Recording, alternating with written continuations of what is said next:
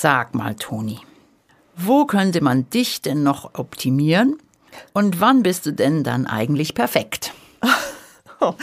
Oh, ähm, also mehr Geduld fällt mir da ein, ähm, mehr Sport natürlich, oh, ewiges Vorhaben, öfter Rad statt Auto, gesünder ernähren ist natürlich auch mal so ein Thema. Boah, das sind alles so Dinge, aber ich glaube, das würde schon, das würde lange dauern. Wahrscheinlich habe ich bis dahin schon totale Altersmarotten entwickelt, aber oh, es ist aber auch eine gemeine Frage von dir. 15 Minuten fürs Glück. Der Podcast für ein leichteres Leben mit Annette Frankenberger und Antonia Fuchs. Tipps, die wirklich funktionieren. Nobody's perfect heißt es immer so schön, liebe Hörerinnen und Hörer. Und nun fragt mich ausgerechnet eine Therapeutin, was ich noch tun müsste, um perfekt zu sein, Annette. Ja, und weißt du, was Tolles? Du gibst mir da ganz bereitwillig Antwort, anstatt dass du mir gleich eine Abatschen gibst und sagst, was für eine freche Frage.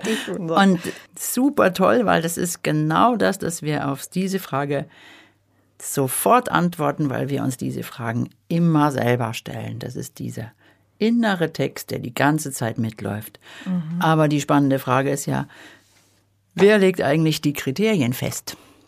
Für was jetzt perfekt ist und was ja, man anstreben muss. Für mhm. diese Perfektion. Ja, nämlich. Ja, gucken wir uns doch einfach mal die Werbung an, wenn man mal die unter diesem Aspekt anschaut, was wir tun sollen, welches Deo wir verwenden sollen, wie wir sein sollen, sportlich, schön, tolle Mütter und Väter, immer zu erreichbar, fit, gesund natürlich. Das gibt uns schon mal vor, wie wir zu sein haben. Hm. Und dann die ganze Ratgeberliteratur, Tausende von Büchern, wo man uns sagt, wie es richtig geht, wie es auf keinen Fall geht. Mhm. Wir haben immerzu Vorgaben, was richtig und was falsch ist. Und dabei werden wir entdecken, dass wir das zum Teil und manchmal auch zum großen Teil nicht erfüllen und auch nicht erfüllen können. Also ein ewiges Idealbild eigentlich, was uns da von allen Seiten vorgezeigt wird. Ähm, aber wie kommt das, dass wir dafür dann auch so anfällig sind? Wir können ja sagen, ja, ist ja klar, ist Werbung. Also, dass ich nicht so bin wie diese perfekte Frau da in der Werbung, ist ja irgendwie klar. Warum machen wir das dann? Warum streben wir dem wirklich nach? Also, Geht es darum, wollen wir einfach die beste Version unserer selbst werden oder wollen wir mehr so sein wie andere, wie die Frau da in der Werbung? Oder wollen wir letztlich Bewunderung? Also warum, was ist der Antrieb? Ich glaube, der allergrößte Antrieb ist, äh, wie kann ich dazugehören? Also damit ich Teil der Gruppe mhm. bin, damit ich anerkannt bin, damit ich alle diese Attribute habe, die ich brauche, mhm. um ein anerkanntes Mitglied in der Gesellschaft zu sein. Und warum dockt es so an? Weil du hast vollkommen recht, das ist ja einfach Werbung, kann ich durchwinken, ausmachen, Schmarrn sagen und weg. Eigentlich schon, ja. Tue ich nicht, mhm. weil ich vermute, ein Teil davon liegt in unserer Kindheit. Also als Kinder schauen wir die ganze Zeit unsere Eltern an, auch unsere Lehrkräfte an. Wie soll ich sein? Wie wollt ihr mich haben? Hm. Viele von uns haben wahnsinnig viel Bewertung und auch sehr viel Abwertung bekommen. Mhm. Und das Kind kann beschließen, sowas passiert mir nie wieder. Ich muss gut sein, ich muss mich wahnsinnig anstrengen, ich muss mich richtig reinhängen. Und dann geht unsere ganze Energie darauf, erstmal rauszufinden, wie wir sein sollen. Dafür haben Kinder ganz feine Antennen, wie man uns haben will, um endlich dazu zu gehören, mhm. um endlich anerkannt und auch schließlich geliebt zu werden, damit endlich mal jemand sagt, hey, hast du toll gemacht. Sowas passiert mir nie wieder, meinst du, abgewertet zu werden? Abgewertet zu werden. zu werden. Genau. Mhm. Beschämt zu werden. Das ist ja gerade das kennen wir alle von zu Hause. Wie kann man nur so blöd sein oder mm. stell dich nicht so an mm. oder. Wenn jetzt die Wurzel des Ganzen schon in der Kindheit liegt, in der Erziehung eigentlich, stelle ich mir vor, das ist ja wie ein Stempel, der in einen reingedrückt ist. Das stelle ich mir jetzt ganz schwierig vor, dagegen anzugehen und das wieder wegzubekommen überhaupt. Das ist auch schwierig, aber ein Teil, und deswegen sage ich das hier, ist ja zu wissen, so eine Ahnung zu haben, wo kommt denn das her? Und dadurch kann ich mich ein bisschen davon ja. distanzieren. Und wenn ich merke, dass das vielleicht mein Antreiber ist und dass dann mhm. eine Perfektion, eine ewige Selbstoptimierung der beste Schutzschild ist, um unangreifbar zu sein, um nicht mhm. verwundbar zu sein. Wenn ich das verstanden habe, habe ich kann ich schon ein bisschen anders damit umgehen. Mhm. Perfektion, da sind wir natürlich auch beim Thema Perfektionismus äh, sehr verbreitet. Mhm. Jetzt ist es ja so eine Sache mit diesem Perfektionismus. Ist denn Perfektionismus wirklich eine Schwäche? Man kennt es ja aus Bewerbungsgesprächen, diese berühmte Frage, sagen Sie mal Ihre drei Stärken und Ihre drei Schwächen und dann sagen ganz viele, eine meiner Schwächen ist also der Perfektionismus. Aber ist es denn jetzt wirklich auch eine Schwäche? Ist es denn was Schlechtes? Weil an sich zu arbeiten an sich und so ein Optimum anzustreben, ist doch eigentlich mal nicht verkehrt. Wir sind ja hier schließlich auch da mit unserem Podcast, um Tipps zu geben, wie man Dinge noch besser machen kann. Aber wo würdest du sagen, ist, ist Perfektionismus schwierig? Wo geht's in eine falsche Richtung? Also erstmal ist ja, verstehe ich gerade uns beide ja damit nicht nur die Dinge besser zu machen, sondern ganz im Gegenteil, sie auch leichter zu machen und ja. ein Stück zurückzutreten und die Dinge zu überprüfen. Mhm. Selbstverständlich sind wir aber auch jemand, die anderen Leuten sagen, wie es geht. Ganz klar. Aber mit, gerade mit dem Perfektionismus finde ich es wichtig, dass wir drauf schauen. Letztendlich wird es Perfektion nicht geben. Also erinnere dich mal an die Eingangsfrage. Du hast dann selber gesagt, ob ich da jemals fertig werde. Und nein, mhm, ich werde damit nie fertig, weil wir als Menschen entweder Grund nicht perfekt sind oder auch gut sind, so wie wir sind und natürlich so uns mhm. verbessern wollen und uns entwickeln wollen.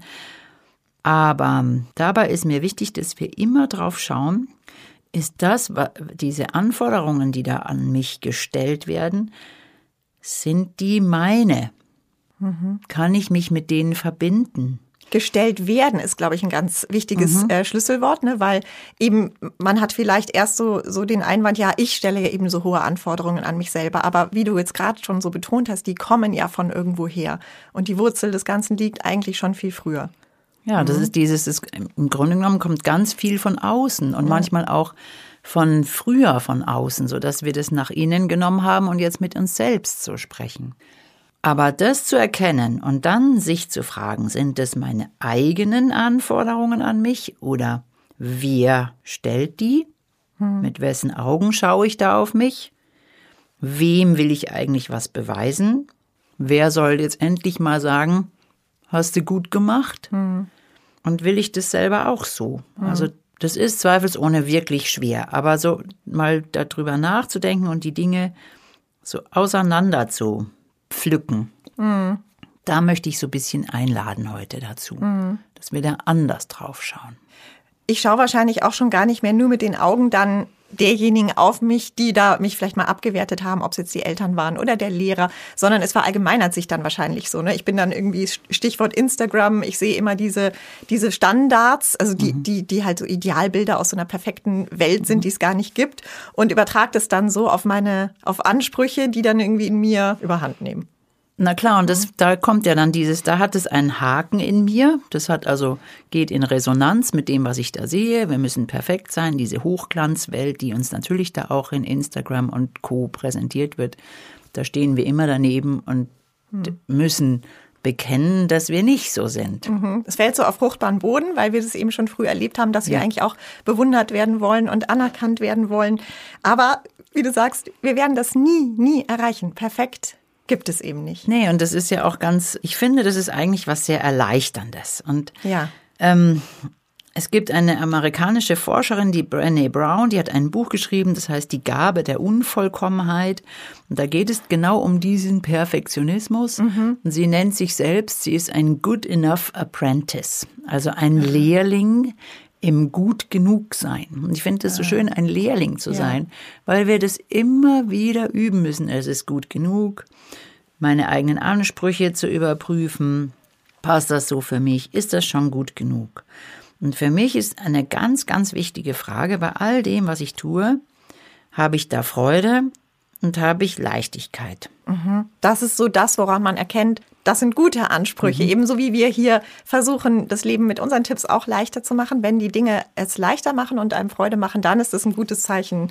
Das ist eine gute Art, an sich zu arbeiten und eben nicht mit dem Fitness-Tracker, der mich eigentlich schon total in den Wahnsinn treibt und so weiter und so fort. Und das immer, natürlich äh, müssen wir das überprüfen. Und natürlich gibt es auch Sachen, wo du sagst, da beiße ich mich jetzt durch oder da bleibe ich jetzt dran. Das ist ja auch in Ordnung. Aber mhm. ich finde es wirklich wichtig, wenn ich mich nur noch mit zusammengebissenen Zähnen durchs Leben kämpfe, dann stimmt irgendwas nicht mehr. Ich muss irgendwie ein Ziel haben, wo ich Lust drauf habe, wo ich mich verbinden kann mit und dann kann ich mich auch durch was durchbeißen. Aber da braucht's immer wieder auch diese kleinen Elemente, wo man sagt, hey, das hat mir jetzt Spaß gemacht. Und dann anzuerkennen, dass wirklich niemand perfekt ist und dass ich nicht perfekt bin und dass ich Fehler mache und dass ich auch nicht immer alles richtig und auch nicht immer alles fabelhaft machen will. Ich habe das mal erlebt. In einer habe ich mich vorgestellt vor einer neuen Gruppe, Supervision, und da hat eine der Teilnehmerinnen gesagt, auf meine Frage, was sie denn erwartet, hat sie gesagt, ich erwarte Perfektion von Ihnen. Oh. Da habe ich dann erstmal geschluckt. Wieder Huch. War aber dann cool genug, antworten zu können, Perfektion kann ich nicht liefern. Ich Aber bin, was meinte bin ein? Mensch. Ja. Ich weiß nicht, was sie meinte. Ich, vielleicht wollte sie mich auch einfach tratzen. Vielleicht, genau. So wie du mich vorhin. Das kann schon sein, aber diese Frage, also ja, so wie du auch selber vorher gemerkt hast, wie, wie selbstverständlich du darauf antwortest und du dir dann Elemente überlegst, was du noch perfektionieren kannst, anstatt diese Frage abzuweisen. Richtig, Und ja. da möchte ich einfach so hinkommen, dass wir da wirklich sagen, nee, Ja. ich muss nicht perfekt Das stimmt, sein. das ist absolut so, dass man natürlich, du hast absolut recht, dass man gedanklich sehr damit befasst ist, was man noch besser machen könnte oder wo man eben, wo man Defizite hat. Ich bin ich so eine tolle Köchin. Ich bin, bin ich eigentlich eine gute Mutter? Ich müsste doch noch viel mehr äh, Zeit verbringen und geben und eben geduldiger sein, einfühlsamer sein und so. Ja, man ist immer sehr damit beschäftigt. Das ist absolut richtig. Statt zu sagen, ich bin nicht perfekt, aber ich bin vielleicht so perfekt ich, ich selbst. Mhm. Und es ist halt tatsächlich nie, nie genug. Also deswegen Nie daher genug. dieses Good Enough Apprentice, gut genug. Und das müssen wir natürlich erstmal rausfinden und uns damit beschäftigen. Und ich habe da mit dieser, mit dem Unperfekten, da gibt es ein schönes Beispiel aus der Serie Chef's Table, da geht es nur um Köche, so richtige Star-Köche. und da erzählt einer von diesen Köchen, sie haben also ein Riesenbuffet da gemacht und hat, dann ist einem von denen in der Küche der Apfelkuchen runtergefallen. Und das war eine totale Katastrophe. Hurra, jetzt haben wir keine Nachspeise. Und sie waren also kreativ genug, dieses Dessert dann umzugestalten und es wurde als Smashed Apple Pie, also der zerstörte Apfelkuchen, serviert.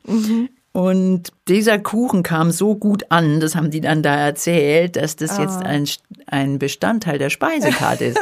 Smashed Apple Pie. Und So das Beste aus dem Unperfekten gemacht ja, dann eigentlich. und ich finde das eine ganz wunderbare Idee, humorvoll und gnädig mit sich selbst umzugehen und so die eigenen Werte und Maßstäbe zu verteidigen. Ja. Was tatsächlich wirklich schwer ist, was auch Haltung und Rückgrat braucht. Aber deswegen ja auch so bewundernswert ist, oder? Bewundern wir nicht die Leute, die genau das machen, eigentlich am meisten? Ja klar, und deswegen ist ja sowas wie Smashed Apple Pie auch einfach Ja, lustig. so da müssen sympathisch. wir einfach lachen Genau. und sagen, hey, stimmt, ich kann den Kuchen trotzdem Tolles essen. Vorbild. Das Perfekt, ja. Jetzt auch. Und ich mag Sie, liebe Hörerinnen und Hörer, einladen, sich auch für so ein Bild, also wie diesen kaputten Apfelkuchen oder irgendwas anderes zu suchen, Ja. was, was uns so dran erinnert von, ich kann was Unperfektes in was Gutes verwandeln und auch im Übrigen, ich muss nicht perfekt sein. Genau. Also nochmal zusammengefasst, sich immer fragen, bin das überhaupt noch ich, dem ich da hinterher renne? Was ist eigentlich mein Ziel? Du hast ja auch vorhin so schön gesagt, Ziele zu haben ist total wichtig und dann auch mit Leidenschaft dem zu folgen und sich dafür einzusetzen, was ganz Wunderbares, aber es muss sich eben gut anfühlen, nicht mit zusammengebissenen Zähnen nur und wo es uns eigentlich unglücklich macht. Und was ist mir eigentlich wichtig? Wo setze ich vielleicht auch den, den Fokus hin? Und ich finde ja einen da musste ich jetzt gerade dran denken, als ich dir zugehört habe, den Spruch in Glückwunschkarten am Geburtstag, bleib so wie du bist. Ja, weil das die Botschaft ist, du bist okay, so wie du bist. Genau. Und du bist eben auch in deiner Einzigartigkeit der Mensch, den ich so gerne mag. Und bleib bitte auch so. Natürlich entwickelt man sich ja ohnehin immer weiter. Wir sagen ja nicht umsonst, ach, es wäre ähm, interessant, das Leben nochmal zu erleben mit der Erfahrung, die ich heute habe. Woran man ja sieht, dass man natürlich immer dazulernt. Aber der Witz ist ja, aus jeder Lebensphase eben das Beste zu machen, was man halt hinbekommt. Und wenn es dann der kaputte Apfelkuchen ist, dann ist es auch was Schönes. Und das ist wichtig, weil wenn das nicht gelingt und wenn wir das überhaupt nicht hinkriegen, dann sind das schlechte Gewissen und die ewigen Schuldgefühle unsere ständigen Begleiter. Und darum wollen wir uns dann in der nächsten Folge kümmern. Vielen Dank fürs Zuhören. Vielen Dank, Annette. Und bis zum nächsten Mal. Bis zum nächsten Mal und wenn Sie Lust haben auf mehr, auf meinem Shop finden Sie ganz viele lange und ausführliche Vorträge zum Weiterhören. Dankeschön. Tschüss. 15 Minuten fürs Glück.